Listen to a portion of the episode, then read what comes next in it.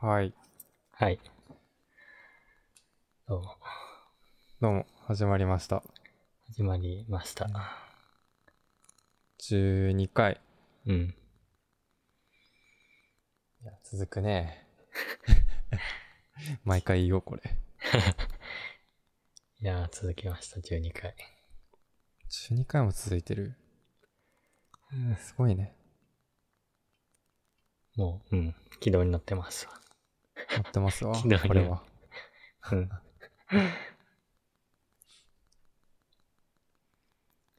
はい。あ、そうね。えー、っと、自己紹介からああ、そうだそうだ。言っておきましょう忘か。れてた、忘れてた。はい。えー、猫チーズサービスを運営準備中の宮内です。フロントエンドエンジニアしてます。はい。どうぞ。はい。えー、っと、何のサービスも運営しません。しませんって断言するとちょ っと怖いな。する予定はありません。えーデザイナーの小川です。はい。はい。どうもじゃあ、始めましょはい。はい。 う。若干ネタが、はい、疲労の声が出てしまった。ちょっとね、あの、リモートワークも続き、はい。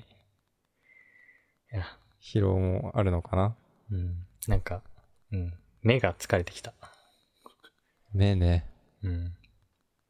確と、なんか外出ないと、近いものばっか見てるかあの、焦点が動かないもんね。ら。うん。ほ目んのとフォーカスが変わらない。そう。うん。うんはい。わかる。うん。ちょっと健康に害が出てきたところ で、1個目いきましょう。はい。 どれどうしようかな。はい。あ、じゃあちょっと久々にうんブ。ラックミラーを見たよっていうのがほう。ブラックミラー。あるんですよ。つい昨日なんだけど、うん。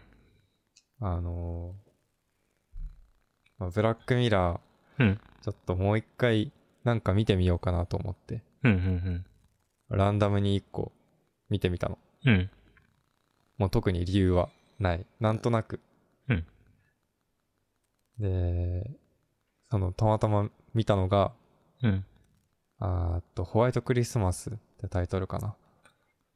ホワイうん、ト、シーズンいくつだ3ぐらいかな。ああ、見てないやつ。 3か4。うん。見てないうん。まあいでやもそあもらそも、すじそもそもネットフリックス登録してないから。あ、そうだった。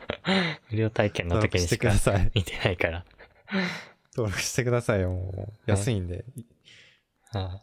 えっと、はいうい。ん。であらすじは、うん。男の人が二人、なんか狭い部屋にいるんですよ。狭いっていうか。うん。なんだろうな。リビング、ダイニング、キッチンがあって、テーブルがあって。うんうん。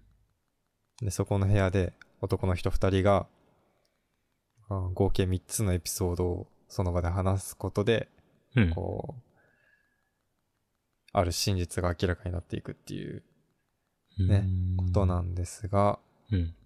そう。ちょっとこれ難しいな。見てない相手にネタバレなしに話すの難しいな。ネタバレ、これはダメなんかなダメか。でもなんか、多分ブラックミラーの中でもうん。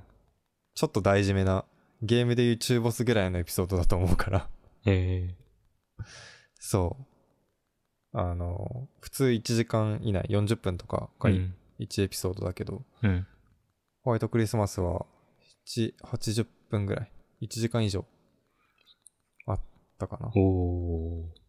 そう。あれってでっも、ていうやつ1話ずつだよね。完1話完結だよね。そう、1話完結なんだけど、ちょっと長いから多分 うん。大事なやつなのかな。うーん。シーズン3のラストぐらいだったから、ああ、まあ、まうあ、んじゃあそれは多分中ボスぐ確らかいだねにネタバレ危ないかも。そう、ちょっととっておき系な気もするんだよね。ちゃんとブラックミラーしてたの。ちゃんとしてた。まあ結構ブラック要素強いやつだったね。3分の2ブラックだったから。うん。ただ、そう。二人のとこが話してるだけで、まあそのエピソードがうん。ね、こう、なんだろうな、テクノロジーで言うと、えうんーっと、まあホームアシスタントみたいなテクノロジーと、うんうん。あとは、まあ、SNS でいうブロック機能みたいなうんうんうんうんテクノロジーが元にな、元というか、そういうのが使われている世界での話うんうんなのよ。うん。はいはいはい。はいはい。まあで、それぞれ、なんか3つエピソードあったんだけど、そのエピソードごとに、うん。えーっ、と、1個がそのホームアシスタントの技術のお話。うん1個が、えーっ、と、そのブロック機能のお話。うん。で、もう1個が、あれか、目か、目だ。目。そのブロック機能とちょっとつながってくるけど、目のテクノロジー。うん。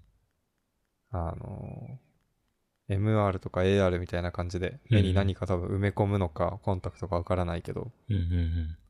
そういう裸眼の状態でディスプレイみたいのが現れるというか、うんうんうんうんそう。その3つのテクノロジーがそれぞれ1エピソードごとに出てきて、うんで、ちょっとブラックな話が。うん。えー、なんか語り系ってなんか珍しくないブラックミラー語の。り手。まあそうね、確かに。基本現在進行形だもんね。うん。まあでもその、現在進行形でもあり、うん。過去を語る回でもあるうん。ですよ。怪談話をする場所みたいです。ああ、でもちょっとその感覚近いかも。怪談話聞いてる感覚になるかも。談。えうん。そう。で、まあそれを久々に見て、あうんこんなエピソードあったなと思いながらえうん。見返してて、うん。で、その、3つあるエピソードのうちの1つのホームアシスタントのエピソードうん。が、うん。なんか今自分も結構、ちょっとずつ揃えて、家が声でコントロールできるようになってきてるうんうん。から、 おなんかその、近づいてホーるムの。、アシスタント、そううん使う側の人間としては、別ににこのブラックミラーの中の人と同じ感覚、可能性がある。るなと思って。おー話したいな。あ、じなんか聞きたいな。ゃあ、ホームアシスタントのやつだけ話そう。あった。じゃあ、それをまだ見たい人は、えーじゃあ、いはい少し飛ばしてって感じだな。時間のちょっと飛ばしても。もらって。うん。そう。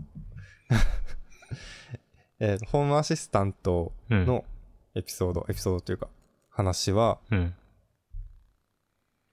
そうね、えっ、と、まあ、ある女性がうん。手術をされるんですよ。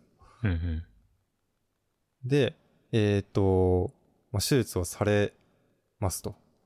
うんで、麻酔をかけられるみたいな、うん。しこう、なんだろうな、一人称の視点うん。があって、うん。でも、まだ目は冴えてる。はいはい。、で、うん急にドリルの音とかうん。が入って、ぎゅーっとその視界が引っ張られていくようなうんエフェクトの絵があって、まあ、何が起きたかっていうと、その女性の頭に、えっ、と、なんだ、なんて言うんだろうな。まあ、メモリーうん。みたいな、からの AI というか、から、えーそう、エピソードの中ではクッキー、あの、ウェブでさ、溜まっていくクッキーあるじゃん。うんうん。あれと同じスペルでクッキーって呼ばれていて、うん。その女性の頭の中に一定期間埋め込むことでその人の記憶と性格、うん。うん。思ったその人のクローンみたいなものがそのクッキーっていうデバイスの中に出来上がる。はいはいはい。それを手術で取り出される。おお。取り出されでそのるク。うん。そうそう。で、クッキーは、まあ、記憶も性格も持ってるその人、埋め込まれた本体と、まあ、同じクローンだから、うん。まあ、取り出されるときはもう急になんかぐりぐり自分が引っ張られていくような何これ何これっていう混乱する状態うん。になるんだけど、まあ、取り出されますと。うん。で、えーあるデバイスにこう収納されるんだけど、うん。まあ、そのデバイスがホームアシスタントの、えーなんだろうな。なんて言うんだろう。ハブじゃないな。えー、っと、まあ、親となるうんうんうん。マシン、デバイスなの。はいはい。そう。まあ、Google ホームとか Alexa とかうんうん。に近い存在なのかな、うんうんそういうデバイスの中に、そのクローンが埋め、収納されて、うん。ほそう。で、目が覚めると目の前に男の人がいますと。う。おはい。で、 まあ、その男の人がー。うん。何をしに来たかっていうと、うん。えーその、えーと、ホームアシスタントデバイスになったうん。クローンを調教しに来てるわけ。おー、調教。うん。そう。まあ、クローンって結局自分を人間だとだと思っているから、うん。そのデバイスとして働けって言っても多分難しいだろうね。うんうんだからその調教師みたいな うん。はいはい。その男性がやってきて、あなたはこれからこの家のホームアシスタントとして、この家の主である、まあ、つまり、イコールあなたの、えっ、と、本体うん。である、あの女性うんうん。の、なんていうのかな、心地いいように、あらゆる家電とか家をコントロールあーしなさいっていうのを言いに来てるわけ。自分の切り取られる前の部分がホスト、ホストじゃない、えっと、指示する側になるんだ。まあ、指示する側でもない。えーっと、まあ、指示する側っていう認識で多分合ってるんだけど、うん。なエんピか、ソードの中では完全にこう、何も言わずにも、うん。その、スマートホーム的な家が全部やってくれるみたいな。うんうんうん。指示するまでもないみたいあなあ、世そうい界うこと観ね。うんうん。そうそう。だからその、主の本体の心地いいように全てをコントロールしなさいっていうことを。男の人がそのデバイスに言いに来てる。うん。でもその デバイスに入っているクローンはもうめちゃくちゃなことになっている。もう急にこんな閉じ込め、デバイスの中にいて、うん。自分の体持ってなくて閉じ込められてて、うんで急にこう自分の本体を見せられてうん。デバイスとして動けみたいなことを言われて大混乱なんだけど、うん。 それを、うん。その男の人がね、あの、まあ、結局は機械なので、クローンも、うん。あの、機械だから、えーその機械のクローンの時間を外側から操れるうん。みたいで、うんうん男の人が、うんそのクローンが言うことを聞かないときに、うん。そのデバイスの時間というか、クローンの時間をすごい早くして、うんなんか半年ぐらい何もさせない時間を体験させるの。うわ。うん。もう無、皆無みたいな。うん何もしません。何もありません。うん。地獄だ。で、そうんそう。そのクローンは最終的に、まあ、降参してというか、うん。何かやらせてくれって言って、スマートホーム、ホームアシスタントとして動き始めるっていううん。お。話です。いやー。ブラックミラー効いてますね。きつい。ちょっとね、きますね。まあ、それを、 それを改めて見て、うん。見たときに、あれこれ、エアコンか、ついたり、なんか、勝手にちょっと家電が動いたりすること、あるぞ、みたいな。うん。そう。うちでも、その、まあユーザー目線からしたら、うん。そのブラックミラーと同じ世界、あれ来てるよな、と思って。うん。ちょっと Google ホームに同情しちゃうっていう。中に閉じ込められてる人がいるかもしれないといかうも。しれない。そう。かもしれない。長い間自分の生活音を聞き続けた結果、自分のクローンが Google ホームのうん。中というか、通信する本体にいるかもしれない。みたいな。うん。ちょっと想像を膨らませて同情しちゃったっていうね。うーん。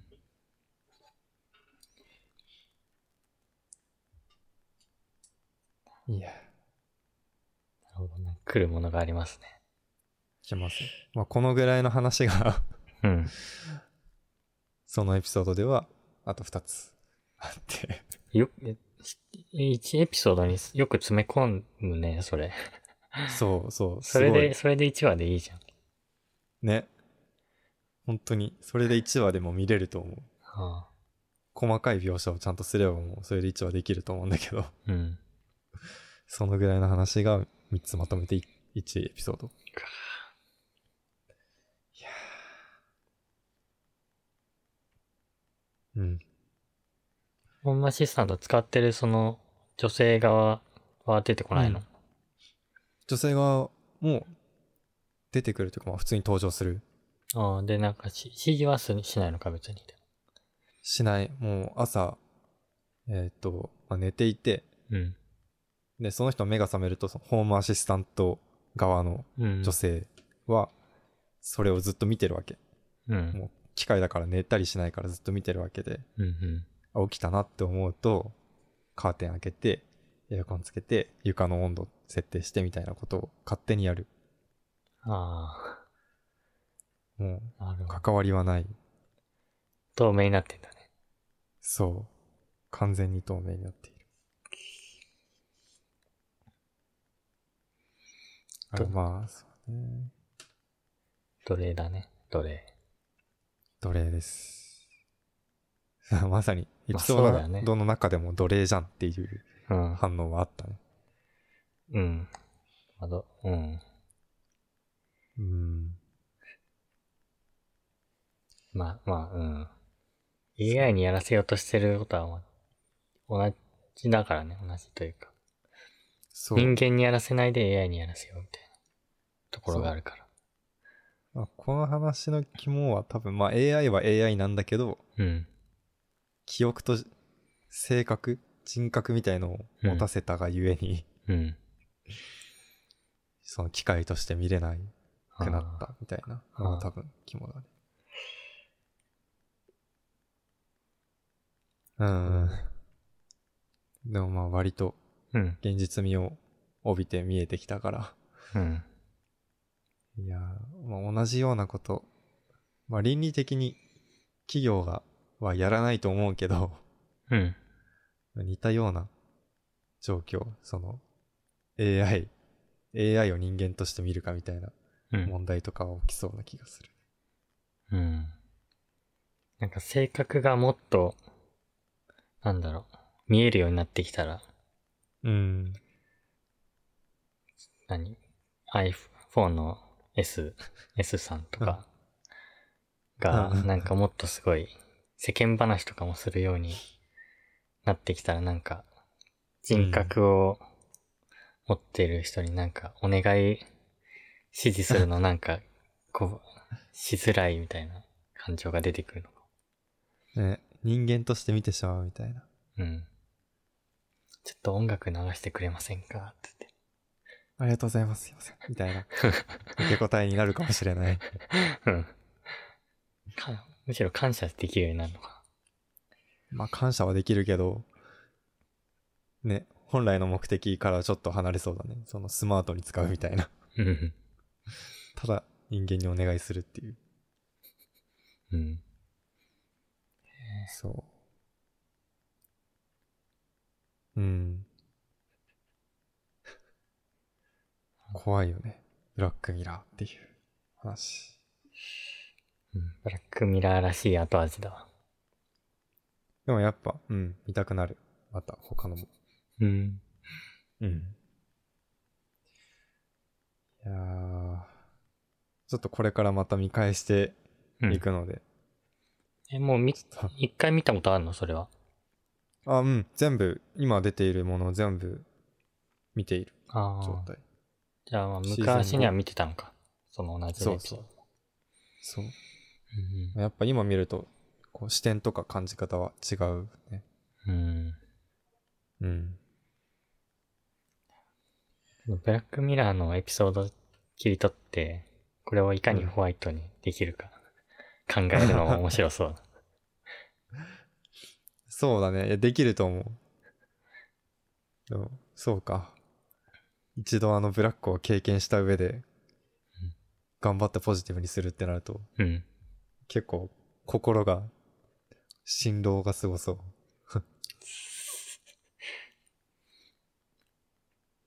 うん。でもそういうのやれちょっとやってみたいね。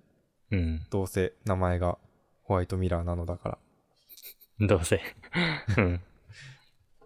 ありだな。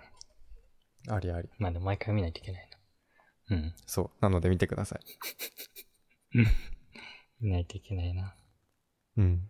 いや、動画見る時間、マジでないっすね。見るか。時間を作りましょう。 はい。っはい。ていうお話でした。うん。じゃ次、あ、はい。他気になるものありますかうーんと。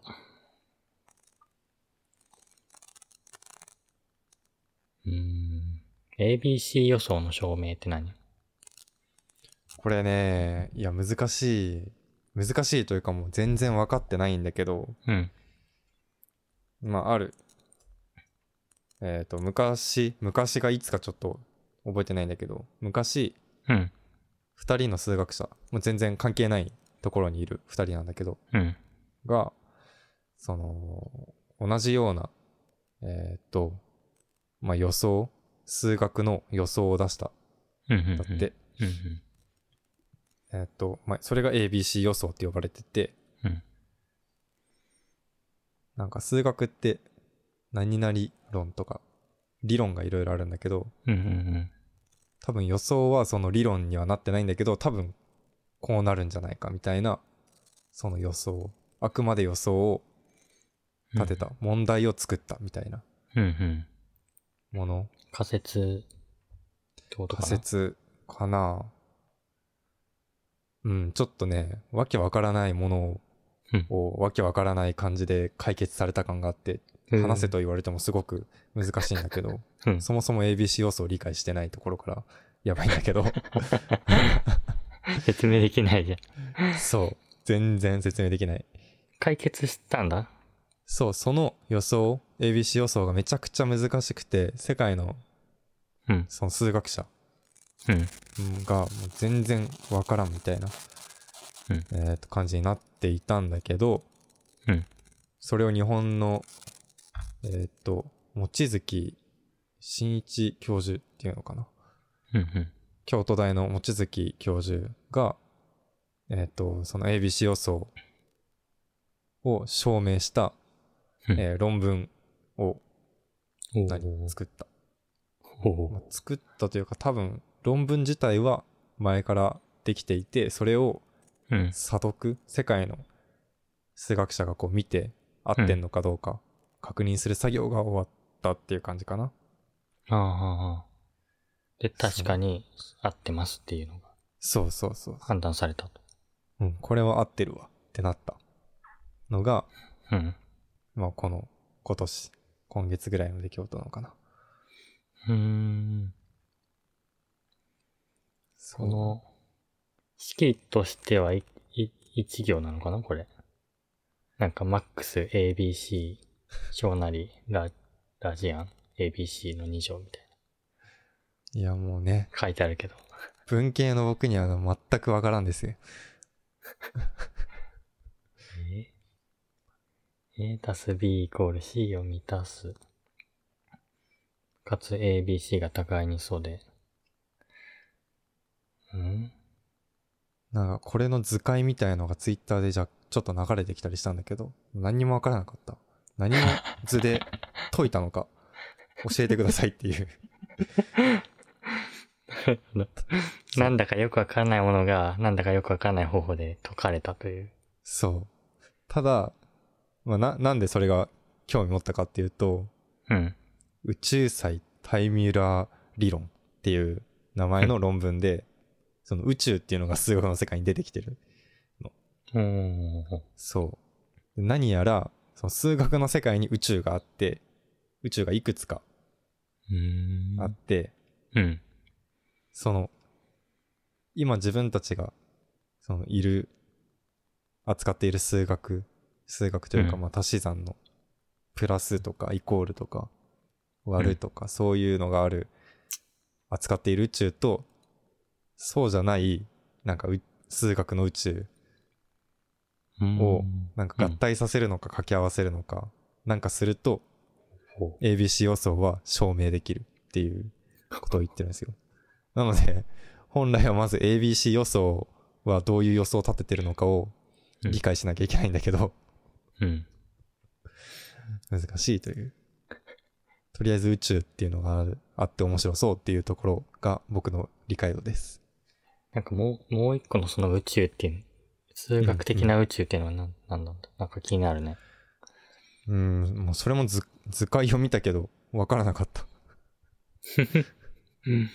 なんかあのベン、ベン図っていうのかな、うんえっと丸の中に、こう、1とか数、数字、整数が、とか、足すとかかけるとかの記号があって、で、それがもう1個横にあうんうっんて、ほうほう。で、その2つの、その整数と数学の記号を内包した円がちょっと重なってる。うんで、そ、の、ちょっと重なってるとこに、なんかその記号2つがあって、で、この重なってる、この図解が、その2つの宇宙をこう使うと、こうなるみたいなことの図説らしいんだけど、ちょっと自分にはただ円が重なって記号が、なんか、隣り合ったようにしか見えない。何が起きてるのか理解できないという。イエそうね。ーイうん、なんか、うん。調べても全然理解できそうなそう。気配がない。気配がないんですよ。この ABC 予想がな、なんでそんなに難しいのかもわからないし。なんか数学、ああ。数学の本好きで、うん軽い、優しい目のやつ読んだことは、あるな。あるけど。なんだっけな。えーっと。あ、出るかなお。なんだっけ。や、やん、やむちゃさんだっけな。うん。やめちゃう。あ、哲学的な何か、あと数学とかっていう、ああ、はいはいはい。優しい目に数学のことを書いてくれてる本があって。うん。それはね、割と好きで読んだことがあるあえな。なんーだっけ。えー、っと、カオス理論とか。ああ、聞いたことある。うん。え今、出してる。ちょっと待って。ー、うん。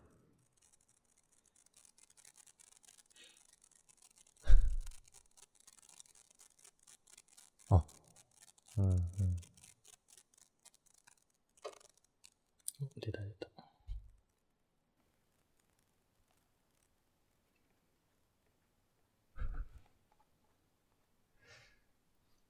ああ、フェルマーの定理とか。うんうん。 ああ。いや、でも、で、うーん、ガウス、うーん、ヒルベルトプログラム。いや、思い出せないわ。見たけど思い出せなかった。だけど思い出せないわ。なんだっけ、なんか、カオス、あれ、カオス理論じゃないな。なんだっけ、なんだっけ。何理論だよなんか、それ、えっと、数学、だっけな、なんか、なんかの理論で、えっと、うん。あーなんだっけ。えっ思い出せ。と。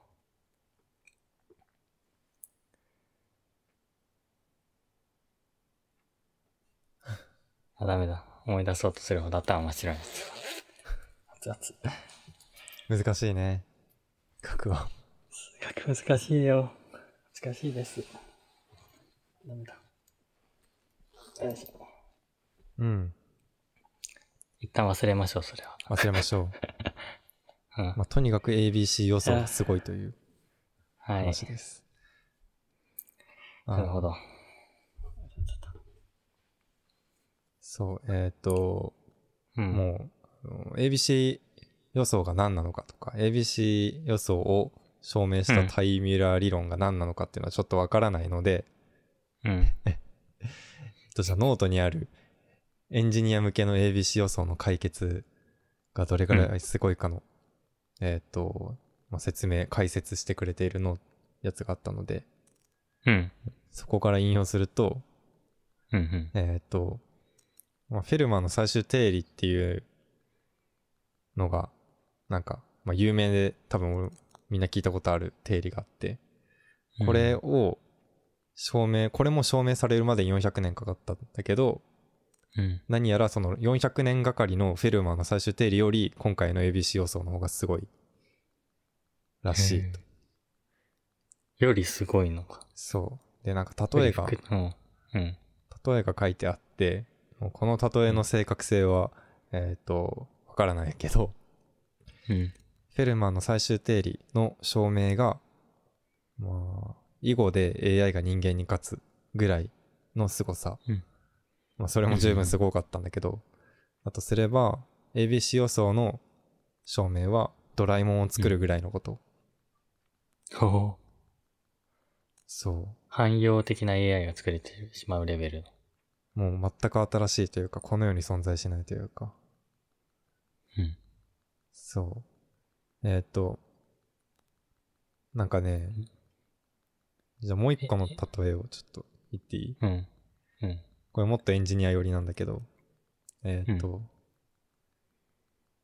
あ今回の ABC 予想の証明する理論、宇宙最タイムヒミュラー理論うん。を、えー、と作るっていうのは、えーまあ、例えるならば Web で開発しようとすると、まあ、普通はクラウドサービスとか使ってやるんだけど、えーこの予想 ABC 予想の証明はハードをハードウェアを一から作って OS も作ってでクラウドサービスも新しく作ってでそこでちょっとしたサービス始めるよぐらいのなんていうのかな完全に今までなかったものを作り出したみたいなああ。感。覚なんだって、ああ。やばいね、それ。ねやばいねっていうこと、なんか、チープな言葉しか出ない。そう、ちょっと語彙力が追いつかないんだけど。うん。どのぐらいなんだろもう、ね、新しい体系を生み出してしまった感じなんだ。う。そう。だから多分この理論が現状だと多分、まあ一般人はりよくわからないし、うん。うん、まあ世界の天才が査読するのに8年かかったぐらいだから、うん。まあすぐ役に立つかは多分わからないけど、うんまあこの理論があることでこれからものすごいその発展が起こるんじゃないか数学を使ってみたいなことをへえ言われてる。どう関わってくるんだろうね。ね。まあでも数学ってもうあらゆるところに来てて、うんさその、まあ、コンピューターはもちろんだけどうん。なんだろうな、まあ、自分の知ってる限りだと音音楽とかもその波形の計算は数学が元でできたりしてるから。うん。そういうこう、直接数学じゃなくても、他の部分、音楽とか、もしかしたらゲームとそうかだね、そう,、うん。すべての根底にある感じも。そうあるねそうそうだから、ね、何が起こるかわからない感で言ったら、もうう、ん。ものすごいんじゃないかな。何が起こるかわからないけど、何か確実に起こるみたいな。なるほど。なるほどとは。なんか、あの、この変化がバタフライエフェクトであ未来のなんかすごいところに関わってくるのかなっていう。ー、いやー、来てほしいね。タイムマシンぐらいはちょっとできてもらわないと。このわけのわからなさからすると。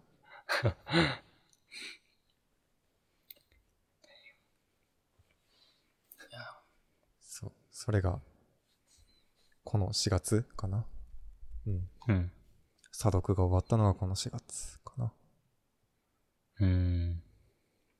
うん。なるほど、じゃあ、今後の報告、報告を待ちたいっていうところだけど、報告なんか届くんだろうか。まあ、新しいニュースがあり次第、うん。ここで喋りましょうう。ん。まあ、喋れることといっても、あの、書いてあることをそのまま読むかうん、わかんないねっていうかしかないけ ど、えっ、と、わかんなかったとしても報告します。そうしましょうん。はい。 う。はい。じゃあ、 次。はい。次。なんかねかな今週は結構いろいろ喋りたいもの尽くしではあるんだよな。ど、どれがいいかな。ポッドキャスト予備校お、いいですね。いいの食いつきました何。これ何これこれは、まあポッドキャストなんかないかなと思って探してたんだけど、うん。そこで見つけた番組ですね。ああ、番組の、ポッドキャストの、あ、そあなんかタイトルから予測できたぞ。う。あのーえっと、勉強できるポッドキャストってことあ、逆。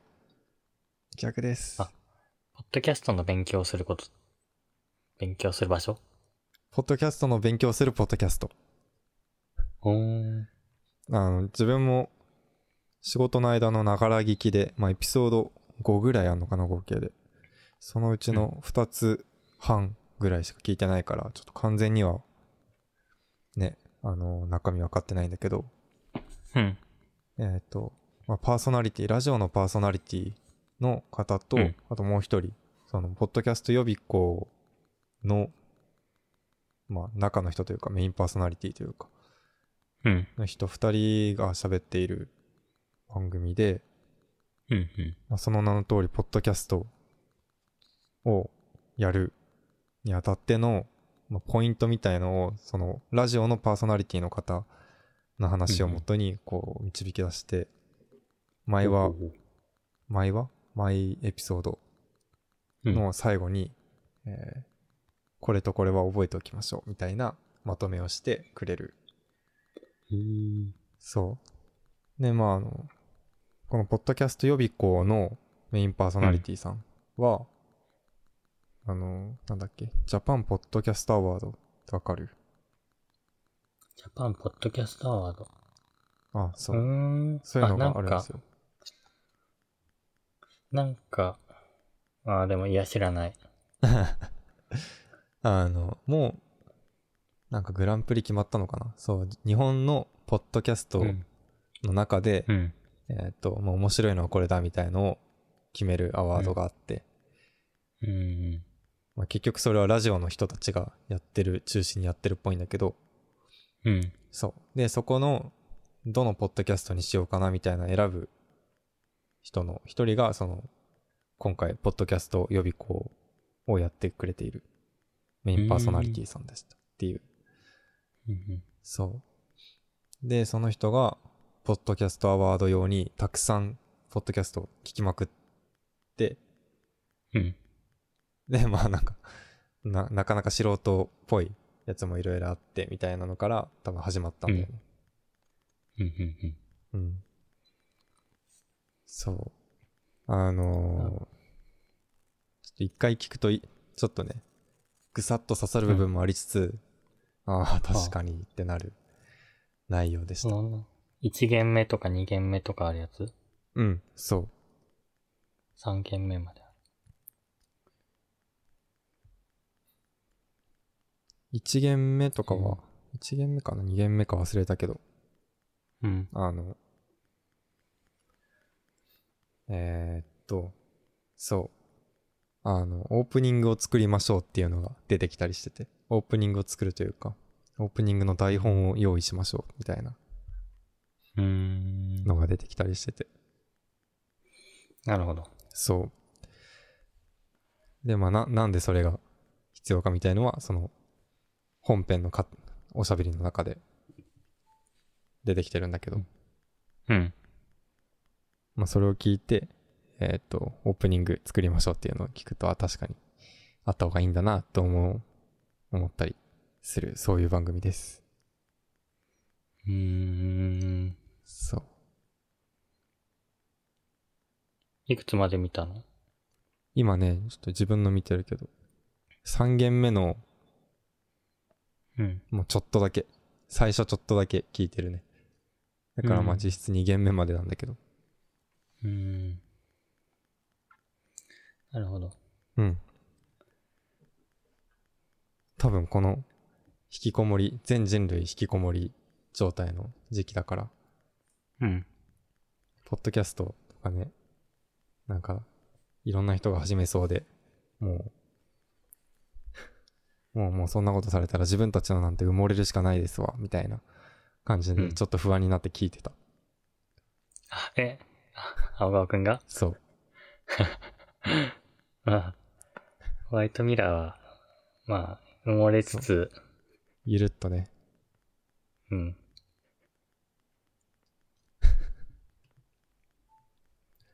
うん。まあ、うん。多分でも改善、いや、うん、改善できる部分はね、もう5万とあると思う。そう。まあでも、そ何をするかは、ちょっとね、自分たちで決めるっていうのがね、大事ですよ。う。うん。ここで言われてるから全部やるだけだと、ね、全部一緒になっちゃうので。うん。その、改善のためにいろいろ施策をやりすぎてうん。疲れるっていううん。のがちょっと自分に起こりそうだから。ね。それはちょっと心配した。それは、自分が楽しいのが一番大事です。うん。ここでは。そうだよね。大切にしたい。喋りたいこと喋ってるだけだからね。うん。うん。もう、ほとんど脳みそ使わずに話して、あまり良くないか。まあでも実際、やるってなったら、まあどうなんだろう。普通に自分の仕事をやりながら、ポッドキャストやってて、ちゃんと喋れる人もいるけど、うん。実際、働いてる直後に収録とかなったら、結構脳みそ疲れてるよね。うん。疲れるね、脳みそ。もう。うん。仕事で9割脳みそを使い果たした後でやる感じだな。その1割で振り絞って喋っております。はい。はい。うんうん。そんな感じですね。う。ん。すいませはい、次。ん。はい。うん。ちょっとじゃあ、行ってきます ?iPhone ん。iPhone SE。 iPhone SE。見た見たっていうか出、ない。サイト見てみてほしいんだけど、 iPhone SE。 SE2、まあ SE か。第2世代いったから。ナンバリングはないのか。iPhone SE 新型が発表されました。で今月末ぐらいに発売です。おー、スリムだね。そう。まあでも、見た時の感想は、うん。普通やな。みたいな。うんうんうん 感想だったんだけど。そう。まあでも、めちゃ安で、コスパはすごくいいね。いくらだあ5万以下だったはず。えっ、と、ーそうだね。税別で4万5千円ぐらいだから、税金入っても5万以下で済むね。うーん。ほうほうほうほう。なんか自分がも今持ってるやつよりもうん。機能良さそうだね。気がする。そう。あの、iPhone 11 Pro と同じプロセッサー。 iPhone 11 Pro? そう。あ、え、え。おー、すごいじゃん。バイオニック A13 かな、うんそう。まあ、最速の、最新のチップが入っている iPhone8 みたいな。うん。うん、充電、ワイヤレス充電器の上に置くだけでいけんだ。うん。あ多分、あの、まあ、ミニマムに説明しちゃえば iPhone8 のプロセッサうがん最新のになったみたいなことだと思うんだよね。あー、なるほどね。うん。iPhone8 もワイヤレス充電できるから。うーん。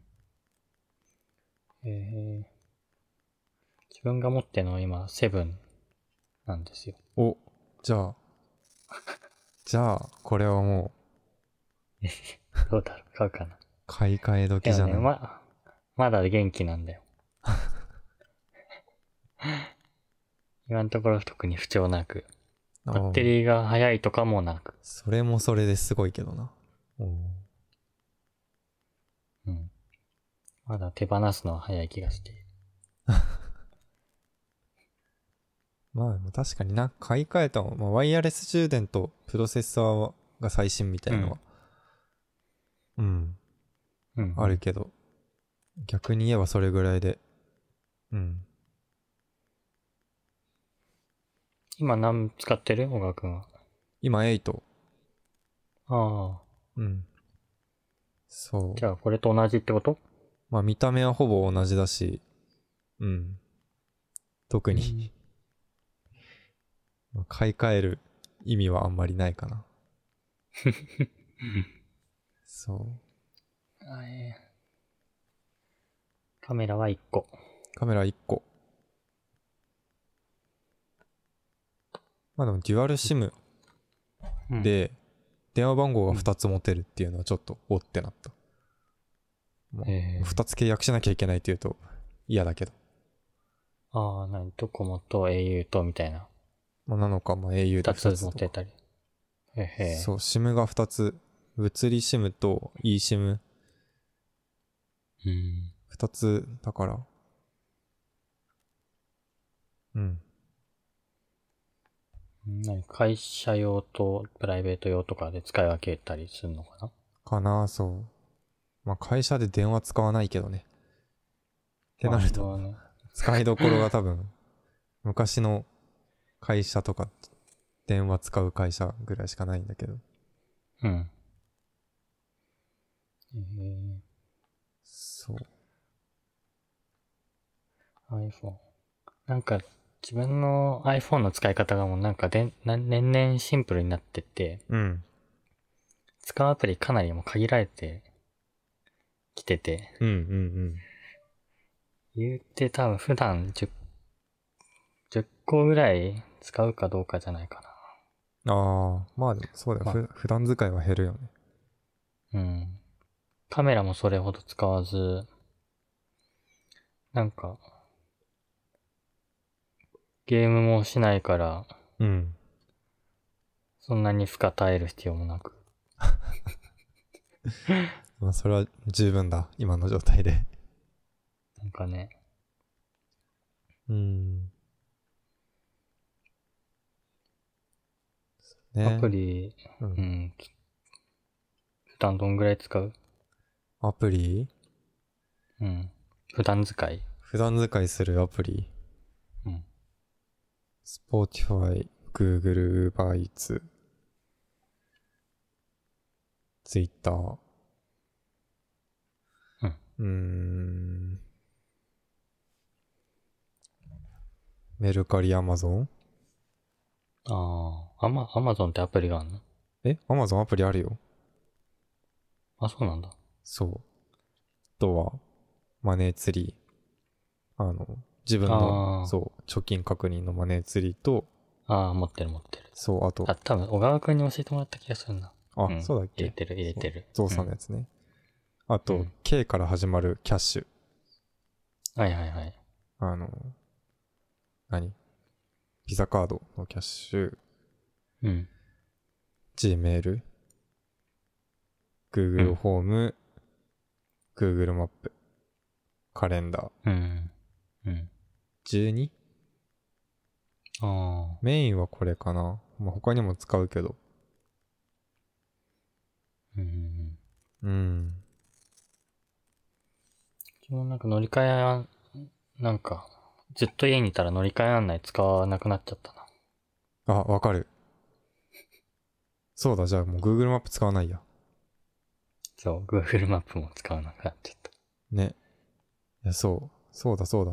そう iPhone のウィジェット整理したもん、この前。もう家出ないしと思って、 そのカレンダー、あ、カレンダーじゃない、Google マップにうん。ね、自分の職場と自分の家登録しとくと、自動でうん。そのウィジェットから、うん。家にいれば会社まで何分、会社にいれば家まで何分みたいな。へえ。出たりあ、そんな機能あんだ。。そううそうそうそう。ウィジェットからその家までとか会社までの経路をワンタップで表示させるみたいなことができるんだけど、うん。まあ家にしかいないから、 そうだね。そう、もういいやと思って消しちゃった。家系のなんかホームアシスタント系はつ、が使うようになる感じか。そう。うん。だからそのウィジェット見ると多分結構変わってるんだけど、こうのんコロナになってから。うん。うん。あの、まあ、仕事はするからカレンダーは見る。うん。で、イフトで、あのー勤怠つけてるから、まあ、イフトは入る。うん。うん。でもそれ以外がめ、もうない。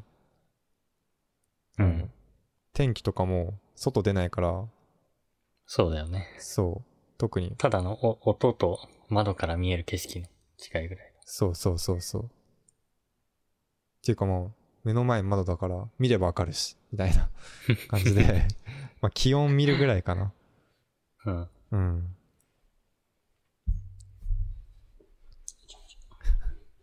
全然使わなくなっている。うーん。うん。漫画ワン。出た漫画。それかな。うん普段使うのは、うん。うん。スリープメイスター。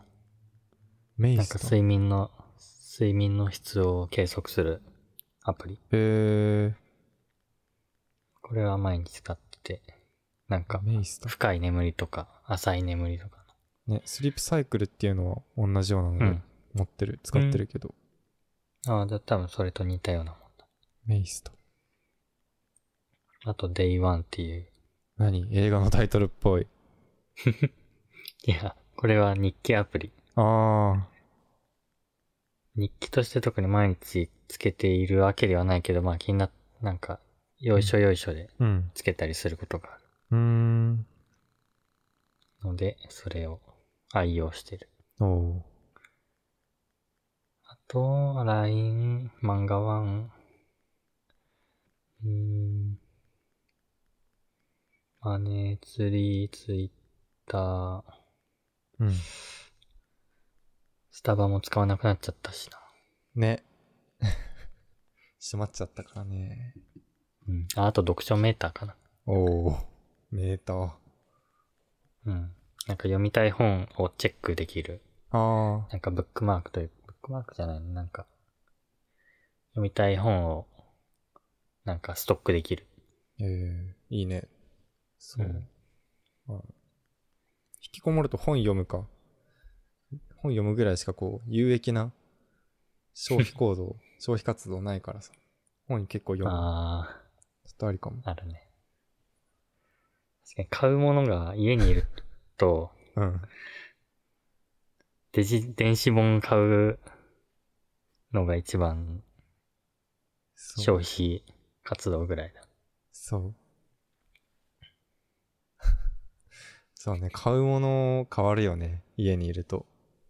うん。あのまだ届いてないんだけど、うん。部屋で履く靴買っちゃったもん。部屋靴そう、あの、いや、もともとスニーカー好きで、うん。好きなスニーカー履いて出社とか、楽しみにすうんる、してたんだけど、もう出社できなういんから、うん。うん。そうするとスリッパ履くしかないわけね。 部屋あで。あ、はいはいはいはい。そう。でも靴が履きたいって思って、 まあいきなり、そんなね、ちゃんとした1万ぐらい、1万以上とか2万とか、ちゃんとしたスニーカーを買うのも怖いから、うん。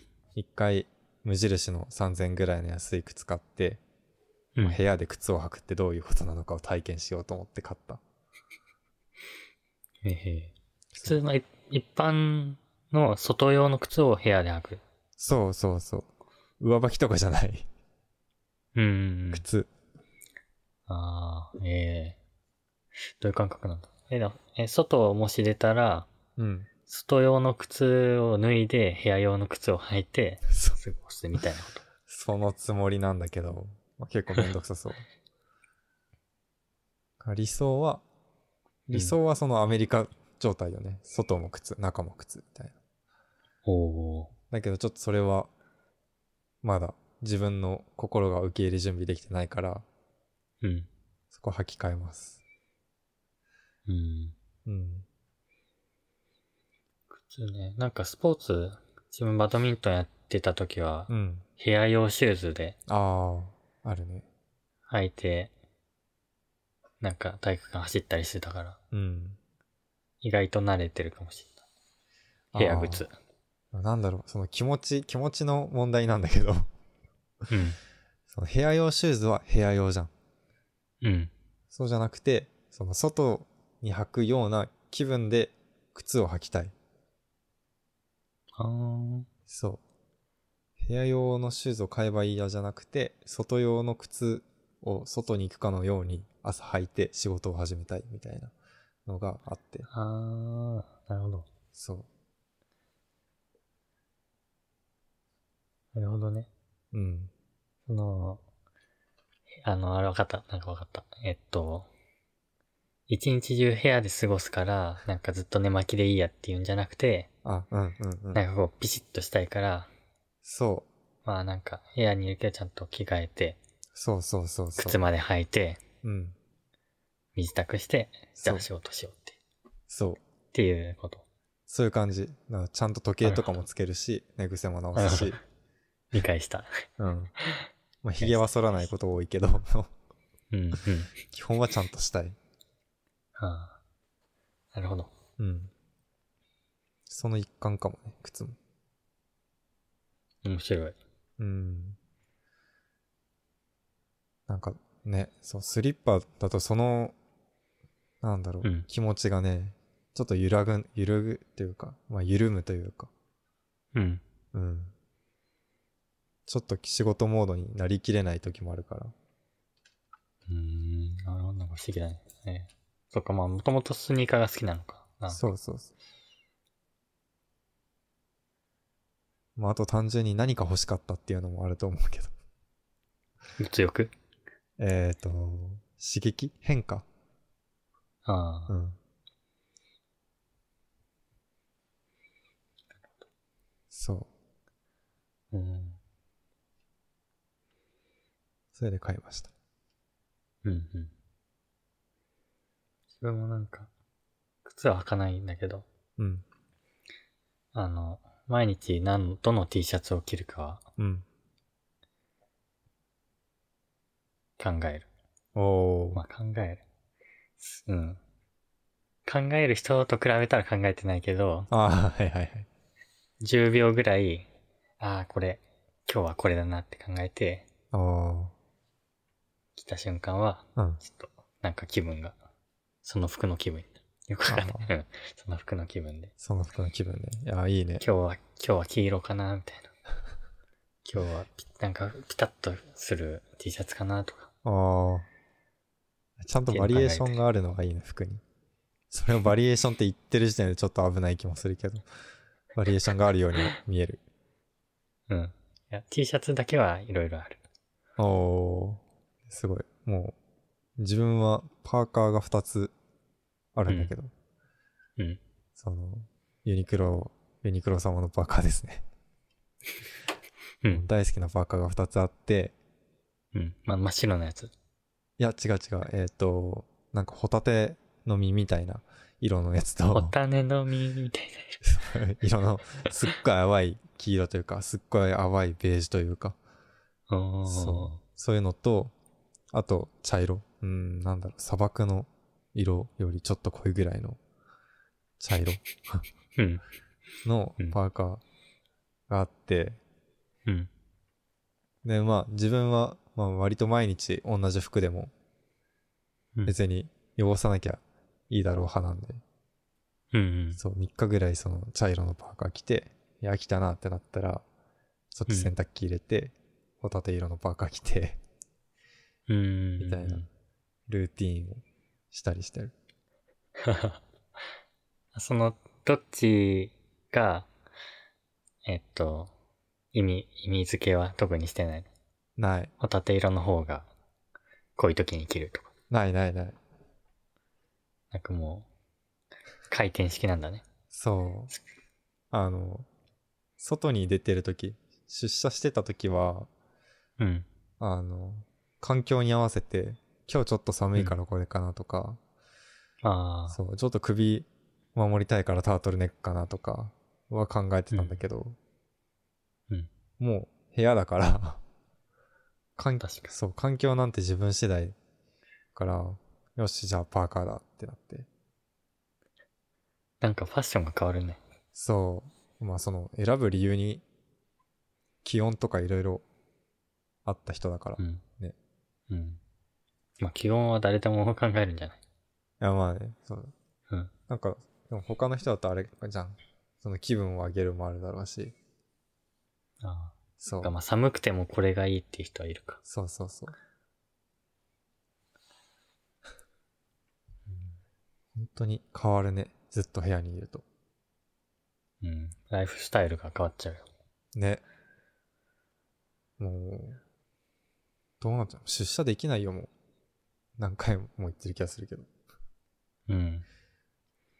うん。もう、いつまで、半年、いや、半年じゃないな。一年はいもっくとな。一年。うん。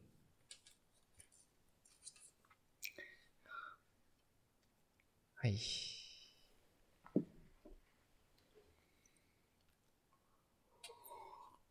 いや、もう家にこもってるってなったら iPhone 買い替えたい欲も出なくなるんだろうな。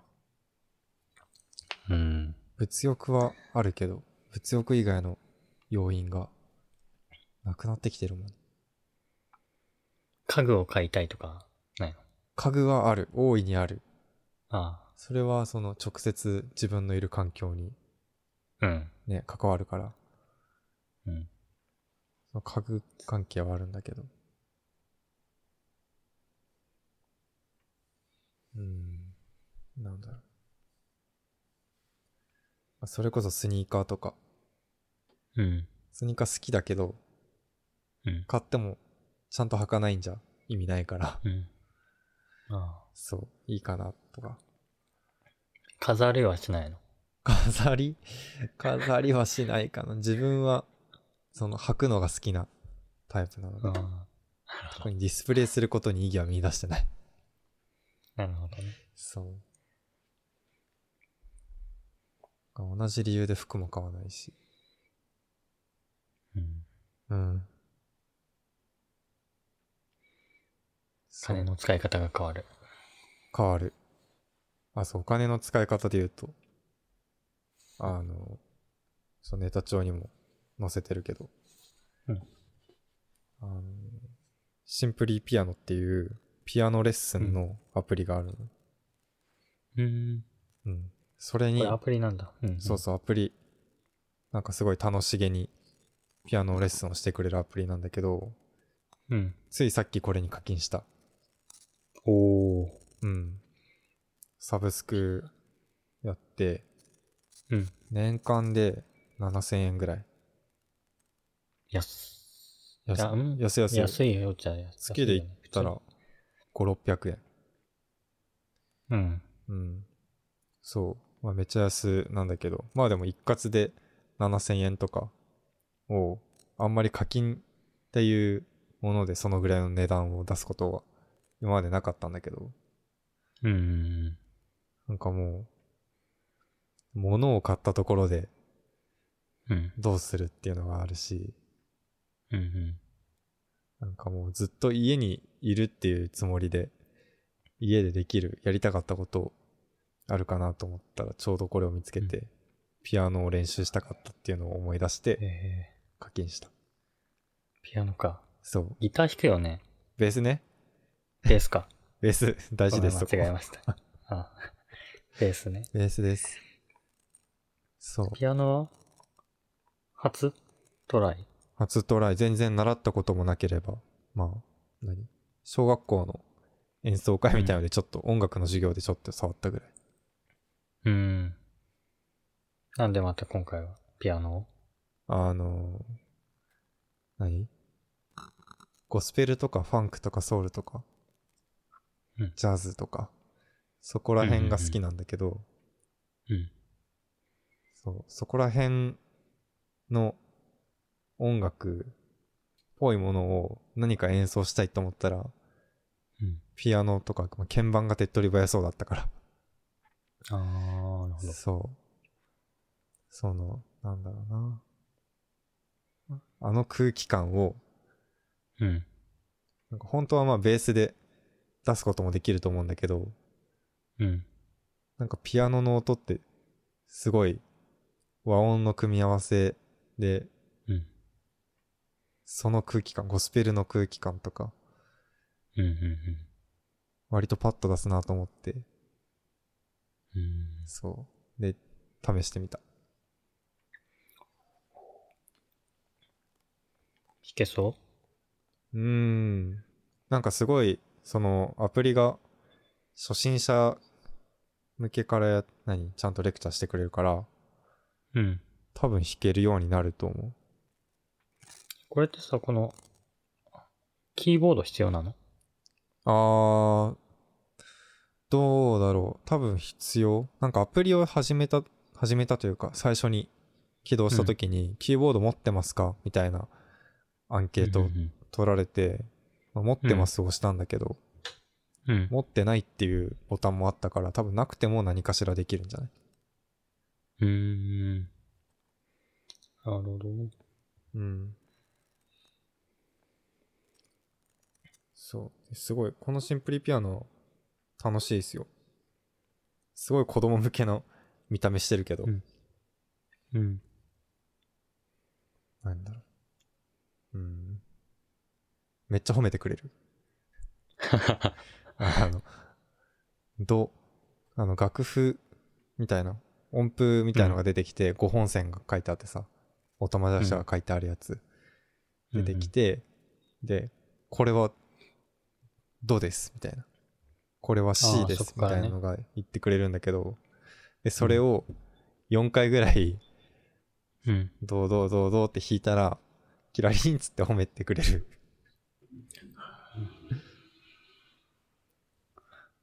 うん。えー、なんかすごい続けやすい感じだね。曲何やってるの今。あのね、曲はまだたどり着いてなくて、うん。あ、まだその音の出し方とか、そう、あの、どの、どれがどの音かってこと。そう手はこうやっておきます。とか、うん。あの、まあ、ドレミ、ドレミ、ファ、ソ、まあ、C, D, E, F, G 両方はこれです。C, D, E はこれです。F はこれです。みたいな。なんかすごい一音一音理解していくみたいな段階だから、うん。全然曲らしい曲は弾いてないんだよね。ベースやってたら覚えやすいまあでも、その、楽譜って同じなの同じって五音、五、五線譜あ、そう、五線譜。ですもうん。ん。うーん。じゃあもう同じなのか。同じ同じ。だから小学校とかで、中学校とかでさ、音楽の授業があったじゃん。うん。で、自分あれ、学、あの授業あの受けても楽譜全く読めるようにならなかったんだけど、うん。そう、なんか今回のアプリのやつでピアノ弾きながら、うん。このおたまじゃくしは C です。みたいな。おーで、基本的に手の置き方はこうだから、この C の音は親指です。みたいな。うん。うん。うん。 C, D, E, F, G, G の音は小指です。おーなんかそういう関連付けをしながら、しかも一音ずつ、うんその、レクチャーしてくれるから、楽譜がちょっと読めるようになってきた。おそう。ーいいね。すごい。まだ、さっき始めて1時間ぐらい、この収録前にやっただけなんだけ ど。うん。まあでも、もともと音楽の知識もあったからっていうのも、ちょっとありそうだけどね。ああ、そうだね。でも、もともと知識あれば、よりすんなり入ってくるだろうね。まあでも、持ってる知識は、音の呼び方 CDEFGAB ぐらいで、がうん楽譜読めない指の置き方知らないだから。うんえ、ギターじゃないや、ベースの時は、うん。楽譜見ながら弾いてはなかったのベースの時はもう楽譜はなかった、ずっと耳コピ。おおお最初は、タブ振っていって、ーうんあ。の、五線譜じゃない楽譜。うんおー弦、弦楽器の譜、うん。譜面みたいな。うん。どこを押さえるかとかそう。書いてあるのこの弦が何本あって、それぞれの弦がこういうチューニングされているっていう前提がうーん。ある譜面で、この何フレット目を押さえましょうみたいなのが数字で書いてあるんだけど。だうん。からまあそれは音符ではないんだよね。前提であるチューニングさえ合っていれば、うん。その、音を理解できてなくても、そうそう、その音が出るっていう譜面。えー、だ見したことないや。えそう。だしまあ、結局、ほとんど最近使わず耳コピだけだったから、ーうん。もはや読めない、タブ譜すら読めるか怪しいぐらいだったんだけど。そう。まあでも、いや、うん、ピアノできるようになってきてる。いいね。そう。まあ、弾いいつたらここで載せるか。載せるか、いつかジングル作る か。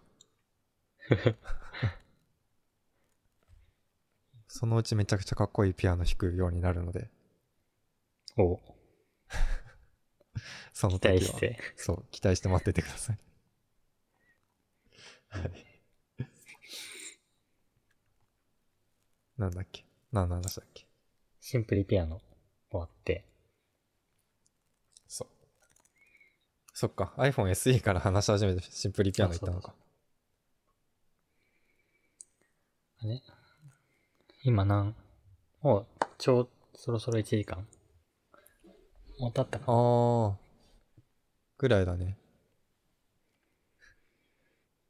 うなんん。かじゃあ、最後に話しときたいこと、ありますかこれ話しときたいことうんう。ーん。話しときたいことっていうとなんか重要そうだな。別に大事じゃなくてもいいけど。いや、ああ、じゃあ、あれだな。ニコチーズサービスを、あの、作り、いや、おまだ作ってるよ。 まだ作ってるよ。フライングしちゃあった。の、えっとね、なんか、なんだ、モチベーションの上げ方というかがね、なんか分かってきてしまっ、分かってかん、きた感じがあってね。えっとうーね、ん。もともと計画を立てて、なんか、1ヶ月でやろうっつって、計画立てると、なんか最後の方まで怠けちゃうタイプなのね。うん。ああ、夏休みの宿題は最後にやるタイプですか。 2日とかでやるタイプで。うんうんうんで、この、猫チーズサービス作りますって言って2、3ヶ月経っているけど、その間の、あの、なんだ、コミット具合、えっとね、おうおうあの、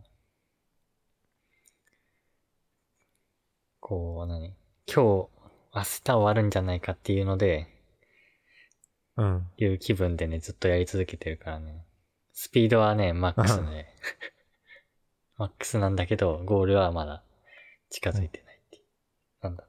けど、ほうほうほなんだ。